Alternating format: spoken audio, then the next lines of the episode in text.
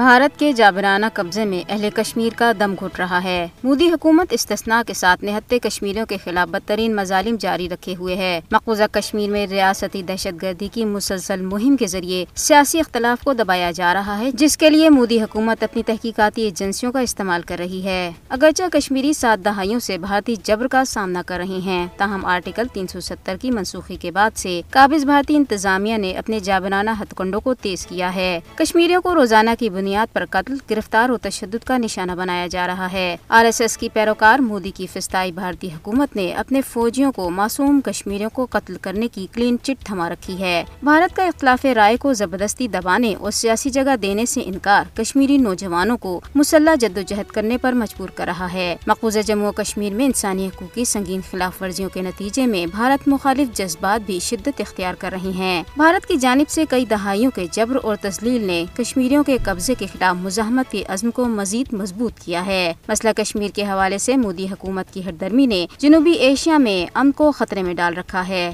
مودی کو یاد رکھنا چاہیے کہ بھارت کی بربریت کشمیریوں کی آزادی کی خواہش کو ختم نہیں کر سکتی۔ ادھر بھارتی فوجیوں نے ضلع ڈوڈا کے جنگلاتی علاقے میں محاصرے و تلاشی کی کارروائی کی ہے۔ ضلع بارہ مولہ میں بھارتی پولیس نے ایک بے گناہ کشمیری نوجوان کو گرفتار بھی کیا۔ کل جماعتی حریت کانفرنس کے سینئر رہنما متحدہ مجلس علماء کے سربراہ میر وائز عمر فاروق نے فلسطین، اسرائیل تنازع میں خواتین، بزرگوں اور بچوں سمیت نہتے انسانوں کے جانوں کے ضیاع پر گہری تشویش کا اظہار کرتے ہوئے کہا ہے کہ اس تنازع کی جڑیں نو آبادیاتی ماضی سے پیوستہ ہیں۔ انہوں نے کہا ہے کہ اہل کشمیر فلسطین کے عوام کے ساتھ اظہار یکجہتی کرتے ہیں اور تنازع کے حل اور فلسطینیوں کو درپیش مشکلات کے خاتمے کی امید رکھتے ہیں۔ اسلامی تعاون تنظیم کے نمائندہ خصوصی برائے کشمیر یوسف ادوبے نے کہا ہے کہ کشمیر طویل عرصے سے حل طلب مسئلہ ہے جس پر خصوصی توجہ دی جا رہی ہے۔ انہوں نے بھارت پر زور دیا ہے کہ وہ پانچ اگست دو ہزار انیس کے غیر قانونی اقدامات فوری طور پر واپس لے۔ درسنا سکھ رہنما ہردیپ سنگھ نجر کے قتل کے معاملے پر امریکہ کے بعد اردن، متحدہ عرب امارات اور برطانیہ نے بھی کینیڈا کی حمایت کا اعلان کر دیا ہے۔